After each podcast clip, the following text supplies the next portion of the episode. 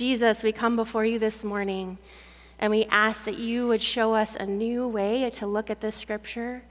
Pray that you would show us our hearts a new way to open up and receive your love.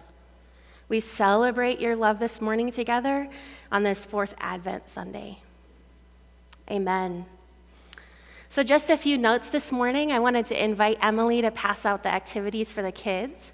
Um, we have a special activity where the kids will be creating ad lib as we go through a manger scene with stickers that we've gotten for them, and we'll be checking in uh, with them throughout the day, throughout the morning, the, on the Advent scene in the manger.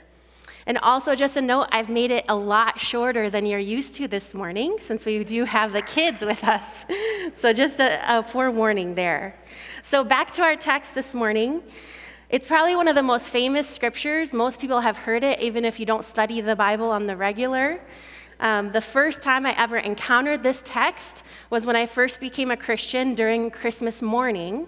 It was, I had just became a Christian my sophomore year in college, and my family, who are non believers, didn't really know what to do with this newfound faith of mine. And so they would get these very Christianese gifts for me for Christmas. So my first gift for this happened a few years in a row until I got the guts to say, please don't buy these things anymore. Um, but my first gift for my family when I first became a Christian was this really big Jesus statue. And at the base of it said, For God so loved the world. And that's my where I go with this text. It's my first recollection of the text. It's always what pops in my mind is this really big statue of Jesus. All the while, when I was a sophomore scheming, everyone that would come into our dorm room would be like, What is that? So, my prayer for us this morning is that it would be a renewing sense of the scripture, that God would renew wherever you've heard this text before, we would learn something new about it. So, this morning is our fourth Sunday in Advent, and we'll be looking at love and how to celebrate it together. And what does it mean to celebrate love with our faith? Last week, we explored what it means to take our place in God's story. And our passage this morning is stuck in between two stories to give us context. One is of a Jewish religious leader called Nicodemus. He he was trying to be really curious about who Jesus was, what he was doing, but he never really stepped out and left his position as a Jewish leader to fully follow Jesus. And then the second story that comes after our text this morning is the woman at the well, the Samaritan woman at the well. And the first line of our text says, For God so loved the world, and world here is a specific word choice. It expands God's love to all people, from just Jewish people, the chosen people, to all people, including Nicodemus and the woman at the well. This expansion, I believe, as we sung this morning, is asking do we have expandable hearts to write God's story with it? Do we have the ability to expand our love to include others that might not be seen or known? This reminds me of a neighbor of ours. He's lived on our block for about 30 years, way longer than we have. He's always up on the neighborhood news. Every morning, he walks his dogs. He waves me over lots of times and kind of traps me for 30 to 40 minutes. And he's one of those people that I kind of try to rush away from. It's really hard for me to have patience for him. Uh, he talks at me a lot instead of asking any questions or truly engaging. And about a year ago, I felt God's nudge to say, How can you see him better? And so after that, I've been entertaining these really long conversations, been talking to him. And it's dawned on me that that was God's way of nudging me of how I can love better, even though it wouldn't be my choice. Is there a person in your life like that? That might not normally be the person you want to talk to or expand your love for. It's really hard for me sometimes to do that because I'm always in a rush. Um, especially with him, I leave usually at the same time that he's walking his dogs and he flags me down. It usually means I run in late or something else. But that's sometimes God's timing to expand our hearts. So, as I mentioned before, we'll be stopping in on the manger scene, and we're going to examine each of the people as the kids fill out their, ma- their their scenes. The first person I want to take a look at is Joseph, and you can put that up on the screen for me. So we have it on the screen. This is what the kids have. Our graphic designer, Doug, helped me out do this. So, as kids, as you fill in your stickers, you'll see the same stickers on the screen. So Joseph is the man in red that you see, kids, and he's engaged to be married. He finds the person that is his future wife is pregnant and not with his, his son or daughter, and he plans to secretly leave Mary since her pregnancy would be a disgrace. He's trying to be nice, but really he's looking out for himself to plan an exit strategy. And then an angel from God appears and tells him that don't leave Mary. It's actually my son, and it's the work of God of why she's pregnant. And she's going to give birth to the Son of God. So I don't know about you, but I'm not sure how I would respond if this was my story that God was inviting me into, if God was calling me to love in such uncertainty and unexplainable circumstances. If you haven't put your Joseph on your scene, kids, you can go do that now. And you can also put the angel that appeared to him. As the verse goes on, God is providing us an example of what love looks like. I think this is really important this morning as we celebrate love so close to Christmas. Love looks like God giving up his only son. In verse 317, it provides the idea that God gave his only son. Elsewhere in the New Testament, Jesus is often referred to as being sent. So the intentional word choice of giving or gave is important to take note of. This is a new model of what God's calling us to live into, into community together, to sacrifice for someone else. This summer, I dragged my family out to an outdoor festival. Some of you might, I always actually run into Newcom people at Renegade Craft Fair. It's usually in Wicker Park, downtown Chicago. It's something that my three and one year old don't necessarily look forward to because it's lots of walking around about stuff that they can't touch breakable pottery, jewelry, all of that kind of stuff. Anyhow, I always make a point to go. There's really good food, there's always something really great there.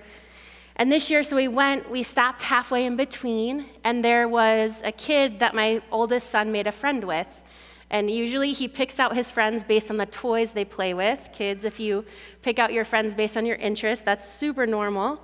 This kid had a big dino that my son was really excited to play with. And they played for 20, 30 minutes while we, we ate pizza on the curb on the sidewalk. And then when it came time to, to leave, the boy looked at his mom and he took a special note. You could tell he was really thinking about something. And the boy looked at his mom and said, Mom, is it okay if I give my toy to this, this kid? And my husband and I were like, who does that? I have never, like, getting your kid to be selfless and motivated by things of what a kid is, is yearning for or being excited about is a challenge, parents, right? Um, so, in when I think about this sacrificial love, I don't know if that family were Christians, but I do know that it made me take a specific note of, of how they're trying to love and how they've been raising their son. A tangible, sacrificial way to think about, hey, what's different about this kid or what's different about this family? I think that's the way, the type of love that God is calling us to. God's calling us to something big and radical. For kids, kids live and die for play, for toys. And that was a big sacrifice for that boy. I think it's a big sacrifice. What would be a big sacrifice for us? And how will people take note that we're trying to live differently in a world that might not give away our toys? It's like to me, giving away a bicycle. Like, what's an adult toy that you could think of? I often read this verse and think, do people know something that's different about me? Am I sometimes, maybe, kind of, maybe once in a while, but I think God is calling us to something deeper where that's really tangible. And then in this verse, it's also the providing of his son. It shows how far God is willing to go to pursue us. In the stories that we're reading today, we see God pursuing Joseph through an angel. We see God pursuing him through showing him it's going to be okay. I think it's a big deal to send an angel to someone. As we, as we celebrate love this morning, let us think of all the things that God has done to bring us to this point. Two days before Christmas, all busy trying to buy presents, but let's try to focus on something that God has done in our lives where we've experienced His love. So let's head back to the manger scene. We can go ahead one more. So then we have Mary. Mary's the person in blue. And I'm going to go to Luke chapters 1 through 26 through 38, she was visited by an angel, much like her husband. And as she is told, she will become pregnant by God and birth the Messiah of the Son Most High. Then the angel describes more to Mary, as, and her response is, How will this be? After the angel is done describing Jesus and all that will happen to Mary, her response is this I am the Lord's servant. May your word to me be fulfilled. I am the Lord's servant. May your word to me be fulfilled. This is something where I feel like God is calling us to land. If we've truly experienced God's love, is our response, I am your servant, and may you, what you're saying, this crazy idea that, that the Son of God is going to be birthed by Mary, may it be fulfilled. That, that be our heart stance. I think this is a stance where God beckons us in to experience His love, but then also goes out and works through us.